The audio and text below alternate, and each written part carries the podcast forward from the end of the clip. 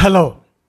కానమోకు కథావచనం మోహనవచనం పరిజ్ఞాన హితబాండం శ్రోతలకు ఆహ్వానం నమస్కారం. చదవతగునెవరు రాసిన తదుపరి చదివిన వెంటనే మరువక పలువురికి వినిపింపబూనినా అది ఏ పరిజ్ఞాన హితబాండమౌపో మహిళ మోహనవచనమై విరాజిల్లు. పరిజ్ఞాన హితబాండం లక్ష్యం ప్రతివారీ సమాచార హక్కు ఆస్ఫూర్తితోనే ఇప్పుడు పిళ్ళా కుమారస్వామి విరచితమైన అశోకుని తాత్విక చింతన అనే అంశాన్ని ఇప్పుడు మీ కానమోకు కథ వచ్చిన శ్రోతలకు మీ కానమోకు స్వరంలో వినిపిస్తాను వినండి అశోకుని తాత్విక చింతన రచన పిళ్ళా కుమారస్వామి ఇక వినండి. ఢిల్లీ సుల్తాన్ ఫిరోజ్ షా తుగ్లక్ పదమూడు వందల యాభై ఒకటి నుంచి పదమూడు వందల ఎనభై ఎనిమిది ఏడి టోపరా ప్రాంతంలో ఉన్న అశోక స్తంభాన్ని ఎనిమిది వేల నాలుగు వందల సైనికుల సహాయంతో ఢిల్లీకి తెప్పించాడు. ఈ స్తంభం మీద ఏమి రాసి ఉన్నదో తెలుసుకోవాలని దేశంలో ఉన్న అనేక పండితులను చదివి రాయమన్నాడు. ఆ స్తంభం మీద ఉన్న లిపిని ఏ ఒక్క పండితుడు చదవలేకపోయాడు.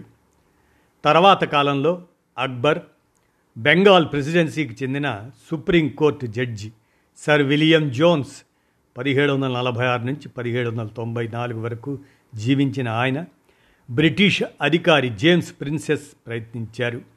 జేమ్స్ ప్రిన్సెస్ పద్దెనిమిది వందల ముప్పై ఆరులో శ్రీలంకలో బౌద్ధ భిక్షువుల సహాయంతో ఈ లిపి ధమ్మలిపి అని తెలుసుకొని ఆ లిపిని వారి వద్ద నేర్చుకొని వచ్చి ఆ స్తంభం మీద ఉన్న రాతను మొట్టమొదటిసారి చదివాడు. ఇది రెండు వేల రెండు వందల యాభై సంవత్సరాల ప్రాచీన సామ్రాట్ అశోక స్తంభం అని తెలుసుకున్నాడు. ఈ ప్రపంచానికి గొప్ప పరిపాలన అందించిన నలంద లాంటి వేల విశ్వవిద్యాలయాలను స్థాపించి ఈ ప్రపంచానికి జ్ఞానభిక్ష పెట్టిన అశోకుని గురించి పద్దెనిమిది వందల ముప్పై ఆరులో జేమ్స్ ప్రిన్సెప్ చెప్పే వరకు ఈ దేశానికి తెలియదని మార్షల్ కాంబ్లే డిగంబర్ నాగా ఆయన పేర్కొన్నారు. భారతదేశంలో మౌర్య సామ్రాజ్యాన్ని స్థాపించింది చంద్రగుప్త మౌర్య. ఆయనే ఆ వంశంలో మొదటి రాజు. అలాగే చివరి రాజు బృహద్దత్ మౌర్య ఆయన. సాధారణ శకంకు ముందు నూట ఎనభై ఐదులో శృంగవంశానికి చెందిన పుష్యమిత్ర శృంగుని కుట్రపూరిత దాడిలో ఈ మౌర్య వంశ చివరి రాజు బృహద్దత్ హతమయ్యాడు. మూడు వందల నాలుగు క్రీస్తు పూర్వం మూడు వందల నాలుగు నుంచి రెండు వందల ముప్పై రెండు అంటే క్రీస్తు పూర్వం వెనక్కి అంకెలు లెక్క పెట్టుకుంటాం సంవత్సరాలు. అలా మూడు వందల నాలుగు నుంచి రెండు వందల ముప్పై రెండు బీసీఈలో అధికారంలోకి వచ్చిన అశోక మౌర్య చంద్రగుప్తునికి అశోక చక్రవర్తి మౌర్య చంద్రగుప్తునికి మానవుడు. ఇతను సాధారణ శకానికి ముందు మూడు వందల నాలుగు ప్రాంతంలో జన్మించాడు. మగధ చక్రవర్తిగా తన స్థానాన్ని దక్కించుకున్న తర్వాత సామ్రాట్ అశోక్ కళింగ అదే ఆధునిక ఒడిస్సా రాష్ట్రం. దానిపై అతి భీభత్సంగా యుద్ధం చేసి క్రీస్తు పూర్వం రెండు వందల అరవైలో విజయం సాధించాడు. ఆ యుద్ధంలో చరిత్రలో కనీ విని ఎరుగని విధంగా లక్ష మంది మరణించారు. లక్షకు పైగా నిరాశ్రయులయ్యారు. మహాభారత యుద్ధంలో ఎన్నో లక్షల మంది మరణించినట్లు ప్రస్తావన ఉంది. కానీ ఇది బహుశా రచయిత అతిశయోక్తులతో ఊహా సామర్థ్యంతో రాసి ఉండవచ్చని పలువురు భావిస్తున్నారు. పురావస్తు పరిశోధకుల ప్రకారం మహాభారత కాలమైన వెయ్యి క్రీస్తు పూర్వం నాటికి అంత జనవాహిని లేదని గమనించాలి. కళింగ యుద్ధం తర్వాత చూస్తే అశోకుడు దాదాపు భారత ఉపఖండం నేటి పాకిస్తాన్ ఆఫ్ఘనిస్తాన్ భూటాన్ నేపాల్ శ్రీలంక ఇండియా ఇవన్నీ కలిపి మొత్తాన్ని సుమారుగా పరిపాలించిన భారతీయ మొట్టమొదటి చక్రవర్తి రెండు వందల అరవై తొమ్మిది క్రీస్తు పూర్వం బీసీఈ నుండి రెండు వందల ముప్పై రెండు బీసీఈ వరకు ముప్పై ఏడేళ్ళు మనోరంజక పాలన సాగించాడు. అతని సామ్రాజ్యం పశ్చిమాన తూర్పు ఇరాన్ నుండి తూర్పున అస్సాం వైపు హిందూ కుష్ పర్వతాల గుండా విస్తరించింది. ప్రస్తుత తమిళనాడు మరియు కేరళలోని కొన్ని ప్రాంతాల మినహా మొత్తం భారత ఉపఖండాన్ని కవర్ చేసింది. అశోకుని సామ్రాజ్యానికి తక్షశిల ఉజ్జయిని పాటలీపుత్ర రాజధానిగా ఉన్నాయి. అశోకుడిని సామ్రాట్ అశోకగా సూచిస్తారు. అశోకుని అశోకా ది గ్రేట్ అని కూడా పిలుస్తారు.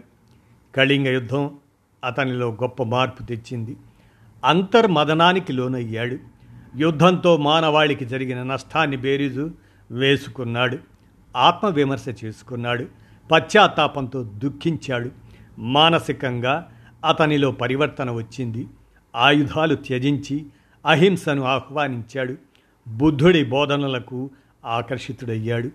కళింగ యుద్ధం ముగిసిన పది రోజుల తర్వాత సరిగ్గా దశమి రోజున తను చేసిన రక్తపాతానికి పరితపిస్తూ బౌద్ధ ధమ్మ దీక్షను క్రీస్తుపూర్వం రెండు వందల అరవై మూడులో స్వీకరించాడు.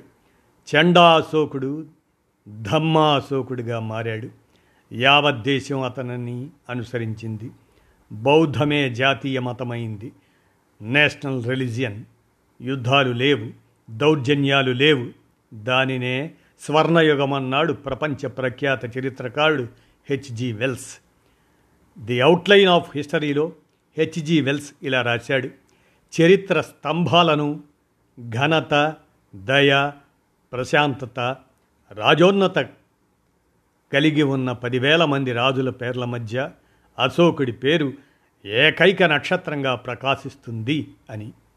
అశోకుడు విజయం సాధించిన ఆ దశమి రోజు విజయదశమి అయ్యింది. ఆ రోజు తన రాజ్యమంతా విజయోత్సవాలు వేడుకలు చేసుకోవాలి. కానీ అందుకు భిన్నంగా అదే దశమి రోజున బుద్ధ విగ్రహం పాదాల దగ్గర తన ఆయుధాలు పెట్టి అశోకుడు అహింసా సిద్ధాంతాన్ని స్వీకరించాడు. బౌద్ధ గురువు మొగలి పుత్త తిస్సా ఆధ్వర్యంలో ఆ కార్యక్రమం జరిగింది.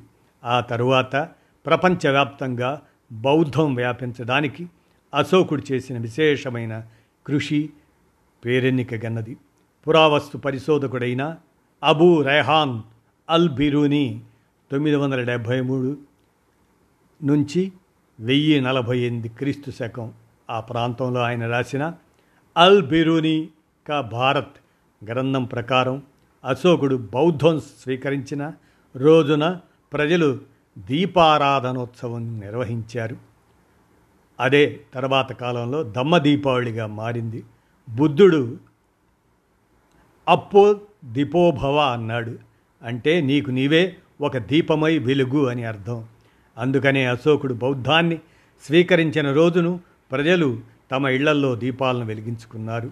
బుద్ధుడు బోధించిన స్వేచ్ఛ సమానత్వం సోదరభావం సమన్యాయాలను ఇతర ధర్మాలను ఆలంబనగా చేసుకున్నాడు.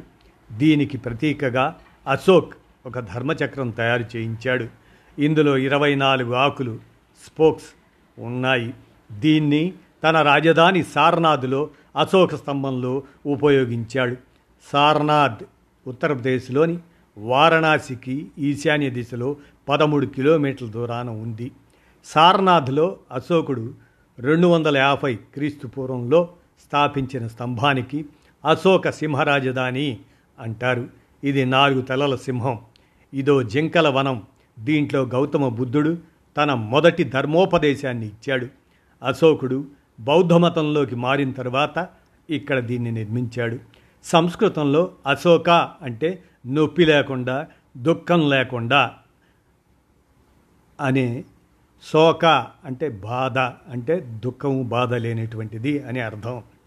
అతని శాసనాలలో మాత్రం ఆయన్ను దేవానాం ప్రియ పాలి దేవానాం ప్రియ లేదా దేవతల ప్రియమైన వారు ప్రియదర్శన్ పాలి ప్రియదాస లేదా ప్రతి ఒక్కరిని ఆప్యాయంగా గౌరవించేవాడు అని పిలుస్తారు. సారక అశోక చెట్టు లేదా అశోక చెట్టుకు అతని పేరుకు సంబంధం ఉంది.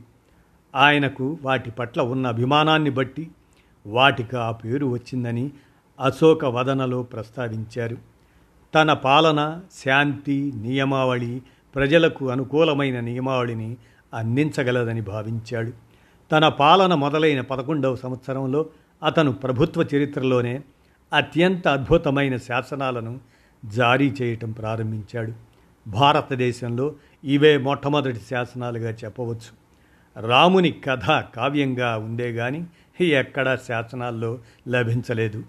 అశోకుని గొప్పతనమంతా శాసనాలను రాళ్ళు స్తంభాలపై సాధారణ పదాలతో స్థానిక మాండలికాలలో చెక్కాలని ఆదేశించాడు. అక్షరాస్యులైన సాధారణ ప్రజలు ఎవరైనా వాటిని అర్థం చేసుకోగలరని భావించాడు. భారతదేశంలోని దాదాపు ప్రతి ప్రాంతంలోనూ రాతి శాసనాలు ఉన్నాయి. వాటిల్లో ముఖ్యంగా పెద్దల పట్ల గౌరవం పిల్లల పట్ల ప్రేమ కలిగి ఉండాలి అన్నాడు. అహింసను పాటించాలన్నాడు.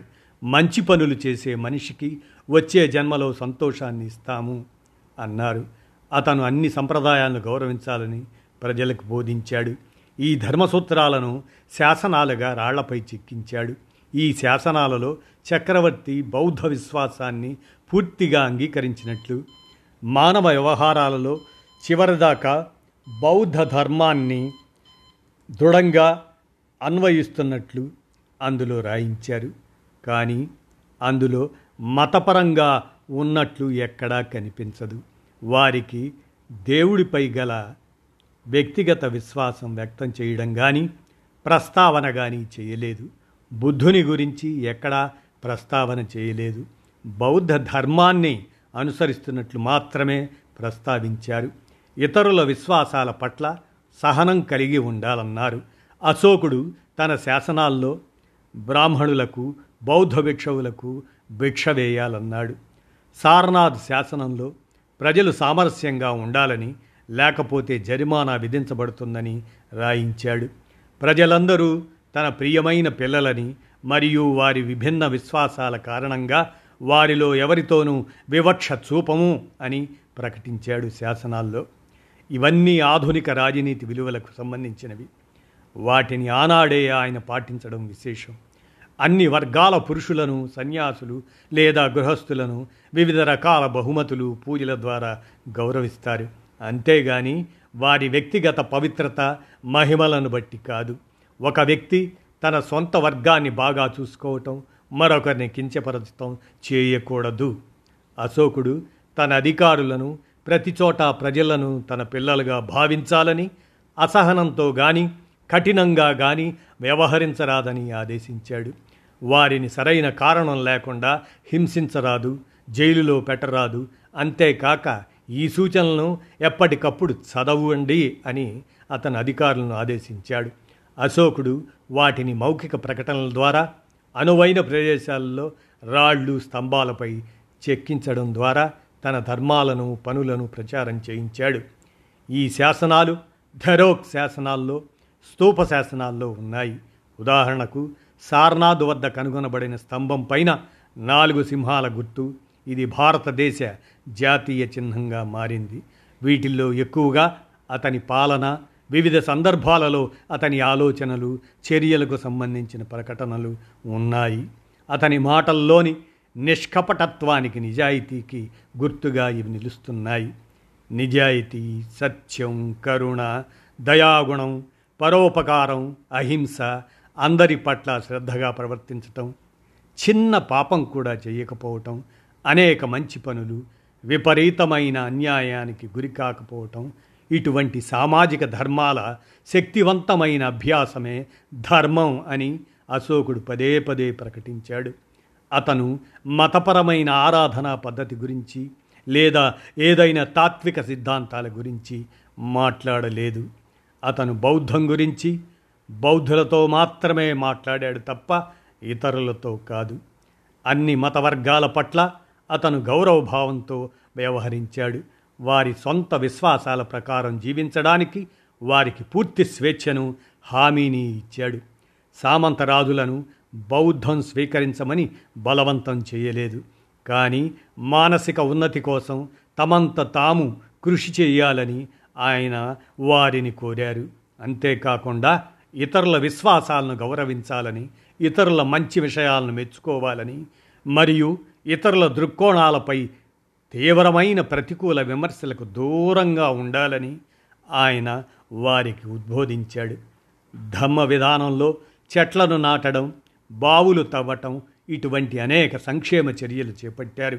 అశోకుడు సంప్రదాయ ఆడంబర వేడుకలు బలులు అర్ధరహితం అన్నాడు. అశోకుడు గ్రామీణ ప్రాంతాలలో పర్యటిస్తూ ప్రజలకు ధర్మాన్ని ప్రబోధిస్తూ వారి బాధలను నివృత్తి చేసేవాడు. అతను తన ఉన్నత అధికారులను వారి సాధారణ విధులకు హాజరు కావటంతో పాటు అదేవిధంగా చేయమని ఆదేశించాడు. సాధారణ ప్రజల సంతోషాలు దుఃఖాల గురించి నిరంతరం తెలుసుకోవాలని సత్వర న్యాయాన్ని అందించాలని నిష్పక్షపాతంగా ఉండాలని అతను పరిపాలనా అధికారులను ప్రోత్సహించాడు. ధర్మంలోని వివిధ అంశాలను అమలు చేయడానికి ప్రచారం చేయడానికి ధమ్మ మహామత్తలు ధర్మమంత్రులు అని వారిని పిలువబడేవారు. ఒక ప్రత్యేక తరగతి ఉన్నత అధికారులను నియమించాడు. వీరు ప్రజలను ధర్మకార్యాన్ని చేయడానికి ప్రోత్సహించాలి. ప్రజలు ఎక్కడైనా బాధలు పడుతుంటే వాటిని పరిష్కరించాలి. మహిళలు బయటి ప్రాంతాలలో నివసించే ప్రజలు పొరుగు ప్రజలు వివిధ వ్యక్తుల ప్రత్యేక అవసరాలను పరిశీలించాలి. మత సంఘాలకు ప్రజా సంక్షేమానికి సంబంధించిన విషయాలను తనకు ఎప్పటికప్పుడు నివేదించాలని ఆదేశించారు. అతనికి లభించిన కీర్తి అంతా తన ప్రజలను ధర్మ మార్గంలో నడిపించండి అన్న వల్లనే వచ్చింది. ఎన్నో పుక్కిటి పురాణాలు రాసిన పండితులు అశోకుని గురించి బుద్ధుని గురించి నామమాత్రంగా కూడా రాయకపోవడం వెనుక ఏదో ఉంది అన్న సందేహం రాక మానదు అంటూ పిళ్ళా కుమారస్వామి గారు అశోకుని తాత్విక చింతన అనేటువంటి అంశాన్ని అందజేసిన మీదట మీ కానమూకు కథావచనం శ్రోతలకు మీ కానమూకు స్వరంలో వినిపించాను. విన్నారుగా? ధన్యవాదాలు.